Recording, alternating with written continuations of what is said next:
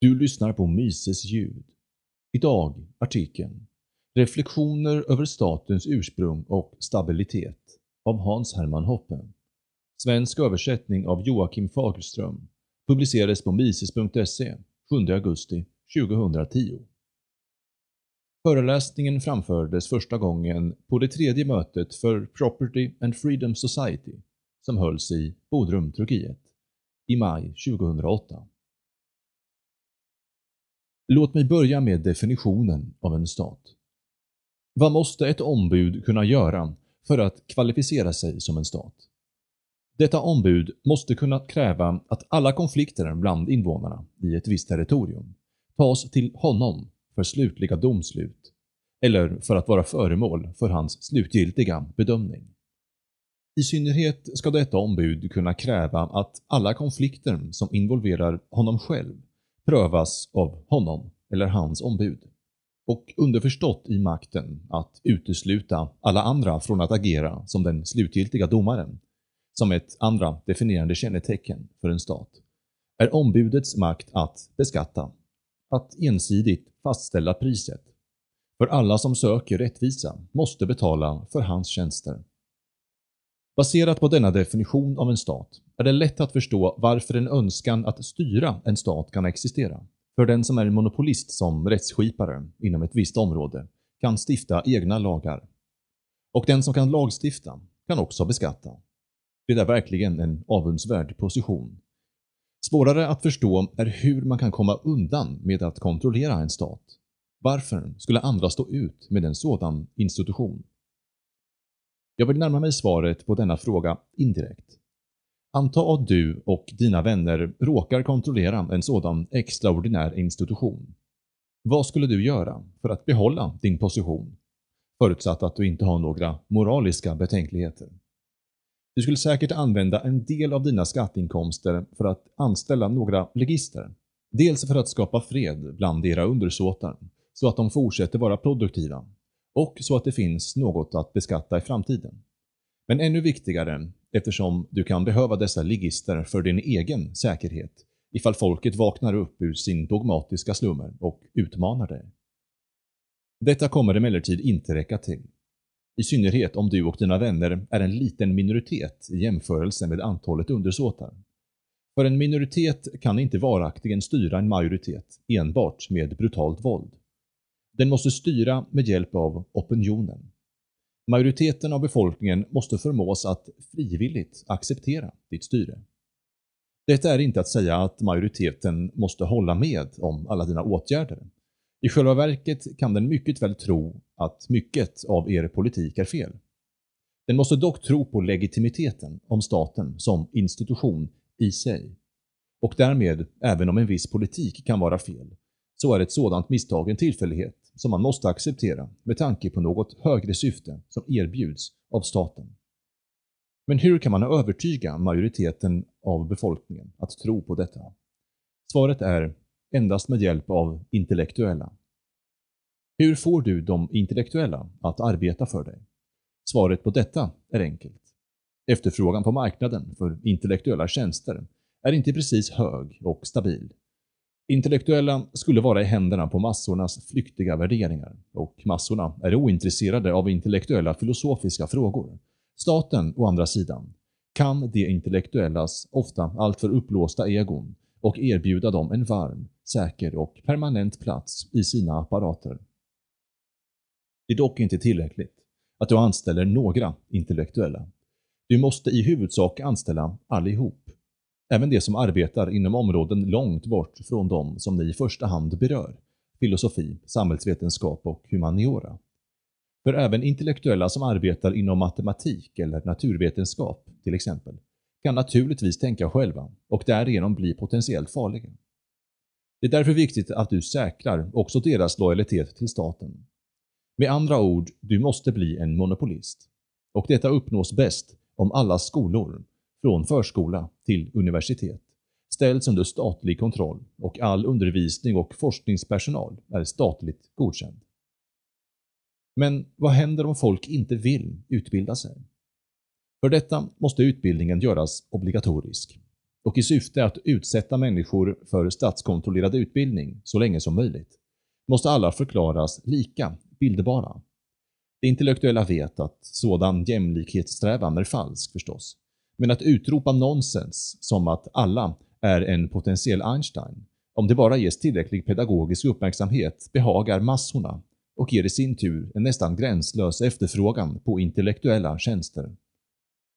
Inget av allt detta garanterar självklart korrekt statsstyrkan och tänkande. Det hjälper säkert, men för att nå den korrekta slutsatsen, att utan staten kan man plötsligt stå utan arbete och kan komma att vara tvungen att försöka sig på att arbeta med skötseln av en bensinpump istället för att bekymra sig över sådana akuta problem som utanförskap, kapital, utnyttjande, dekonstruktion av kön och könsroller eller kulturen för eskimåerna, hoppierna och zulus. I vilket fall som helst, även om de intellektuella inte känner sig uppskattade av dig, det vill säga av en specifik statlig administration, vet de att hjälp bara kan komma från en annan statlig administration, men inte genom ett intellektuellt angrepp på den statliga institutionen som sådan. Därför är det knappast förvånande att i själva verket är den överväldigande majoriteten av samtida intellektuella, inklusive de flesta konservativa eller så kallade marknadsliberala intellektuella, både i grunden och filosofiskt sett statsdyrkare. Har det intellektuellas arbete gett utdelning för staten? Jag skulle tro det. Om man frågade om staten som institution är nödvändig, tror jag inte att det är överdrivet att säga att 99% av alla människor utan tvekan skulle säga ja. Och ändå vilar denna framgång på ganska osäkra grunder och hela det statsstyrkande byggnadsverket kan sänkas. Endast om det intellektuellas arbete motverkas av arbetet av det intellektuella anti-intellektuella, som jag gillar att kalla dem. Den överväldigande majoriteten av statliga supportrar är inte filosofiska statsstyrkare, det vill säga på grund av att de har tänkt på saken. De flesta människor tänker inte så mycket på något filosofiskt. De lever sina dagliga liv, och det är allt. Så det mesta stödet härrör från det faktum att en stat existerar och alltid har funnits så långt man kan minnas. Och det är normalt inte längre bort än sin egen livstid. Alltså är den största prestationen av de statsstyrkande intellektuella det faktum att de har bildat den stora massans naturliga intellektuella lättja, eller oförmåga, och har aldrig tillåtit ämnet att bli föremål för en seriös debatt. Staten betraktas som en obestridlig del av den sociala strukturen. Den första och viktigaste uppgiften för de intellektuella anti-intellektuella är alltså att motverka denna dogmatiska slummer av massorna genom att erbjuda en exakt definition av staten, som jag har gjort i början. Och sedan ställa frågan om det inte är något riktigt anmärkningsvärt, udda, konstigt, obekvämt, löjligt, faktiskt löjeväckande med en institution som denna. Jag är övertygad om att ett sådant enkelt definierande arbete kommer att skapa några allvarliga tvivel beträffande en institution som man tidigare har tagit för givet. Om vi vidare tar oss från mindre sofistikerade och föga förvånande mer populära statsvänliga argument till mer avancerade sådana.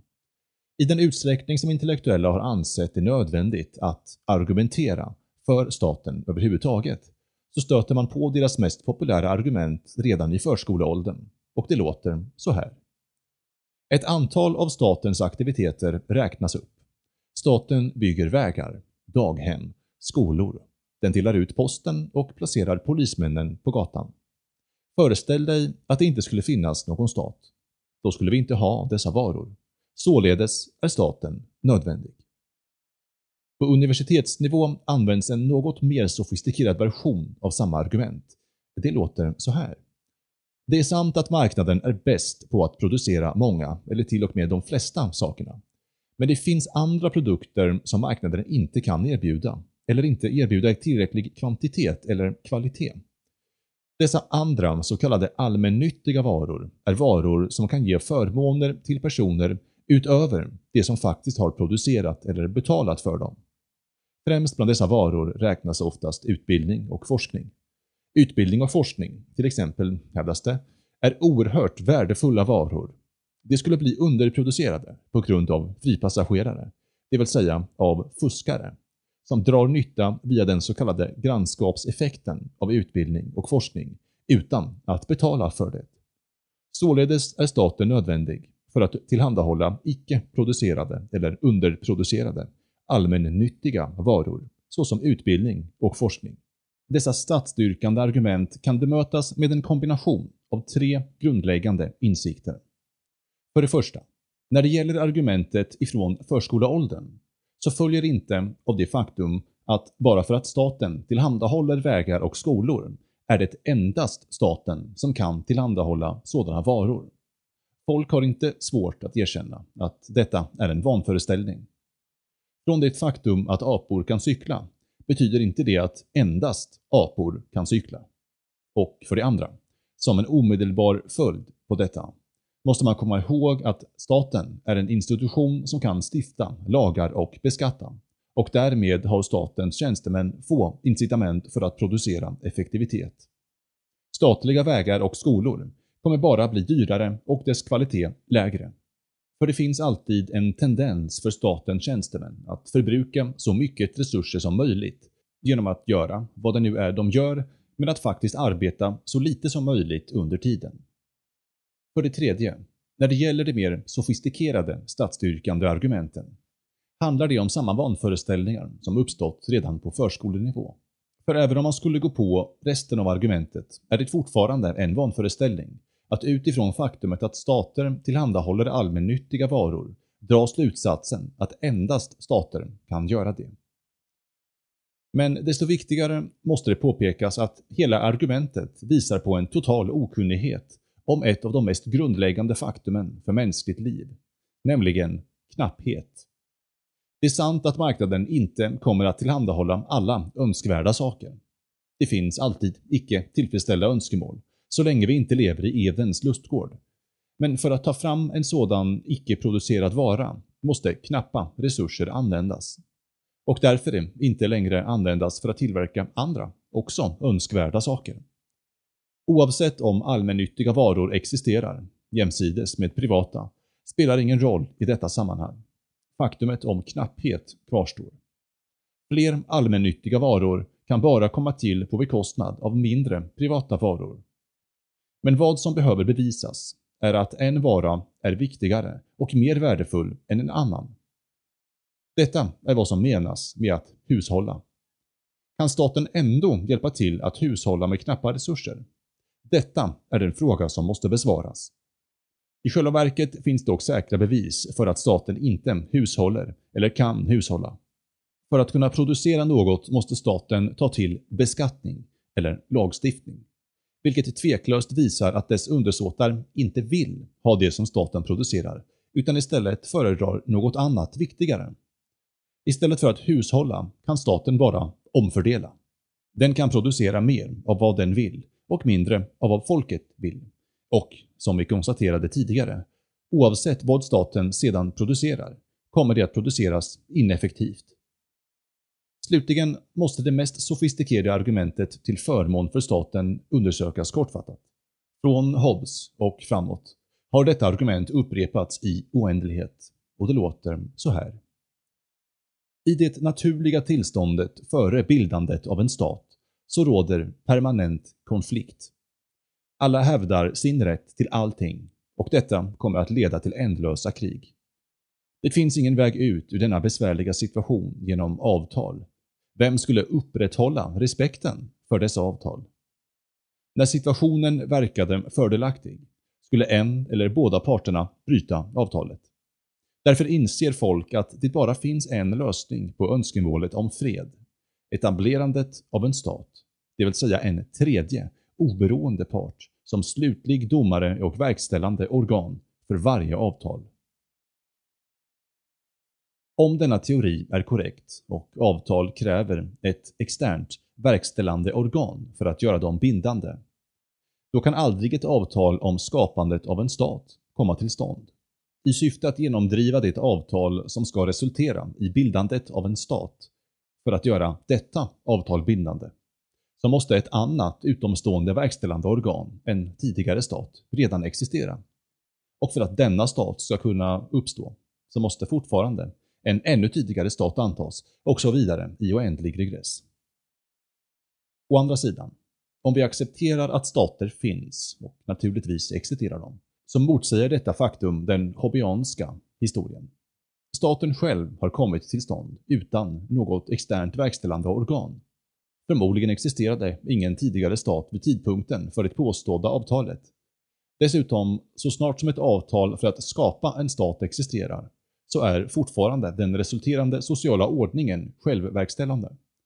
Om A och B nu är överens om något, så görs deras avtal bindande genom en extern part. Dock är staten själv inte bunden till något externt verkställande organ på detta vis. Det finns ingen extern tredje part när det gäller konflikter mellan statliga tjänstemän och statens undersåtar. Ej heller finns det någon extern tredje part för konflikter mellan olika statliga tjänstemän eller statliga organ. I den mån avtal ingås av staten gentemot medborgarna eller av ett statligt organ gentemot ett annat, kan sådana avtal endast vara bindande för staten. Staten är inte bunden av något annat än sitt eget erkännande och egna verkställda regler, det vill säga de krav som den ställer på sig själv. Gentemot sig själv är staten fortfarande, så att säga, i ett naturligt tillstånd av anarki som kännetecknas av självstyre och verkställighet, eftersom det inte finns någon högre stat som kan tvinga den. Dessutom, om vi accepterar den hobbianska tanken på att upprätthållandet av gemensamt överenskomna regler kräver någon oberoende tredje part, så skulle detta faktiskt utesluta upprättandet av en stat. I själva verket skulle den utgöra ett avgörande argument mot inrättandet av en stat, det vill säga en monopolist, av det yttersta beslutsfattandet och skiljedomsförfarandet. För då måste det också finnas en oberoende tredje part att besluta i varenda konflikt mellan mig, privatperson, och någon statlig tjänsteman.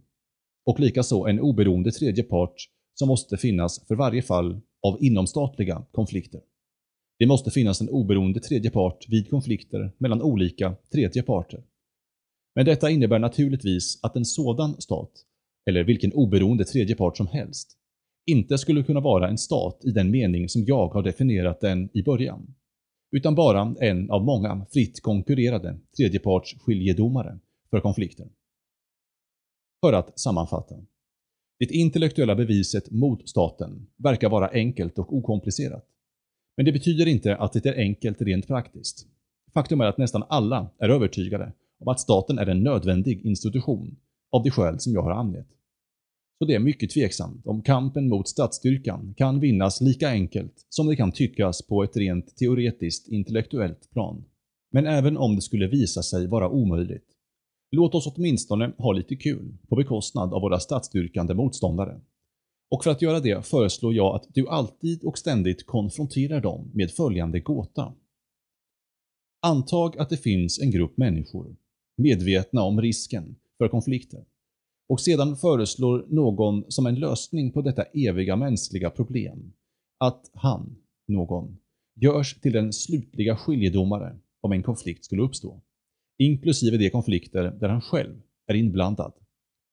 Jag är övertygad om att han kommer att betraktas som antingen en skämtare eller psykiskt instabil. Och ändå är det precis vad alla statsstyrkare föreslår.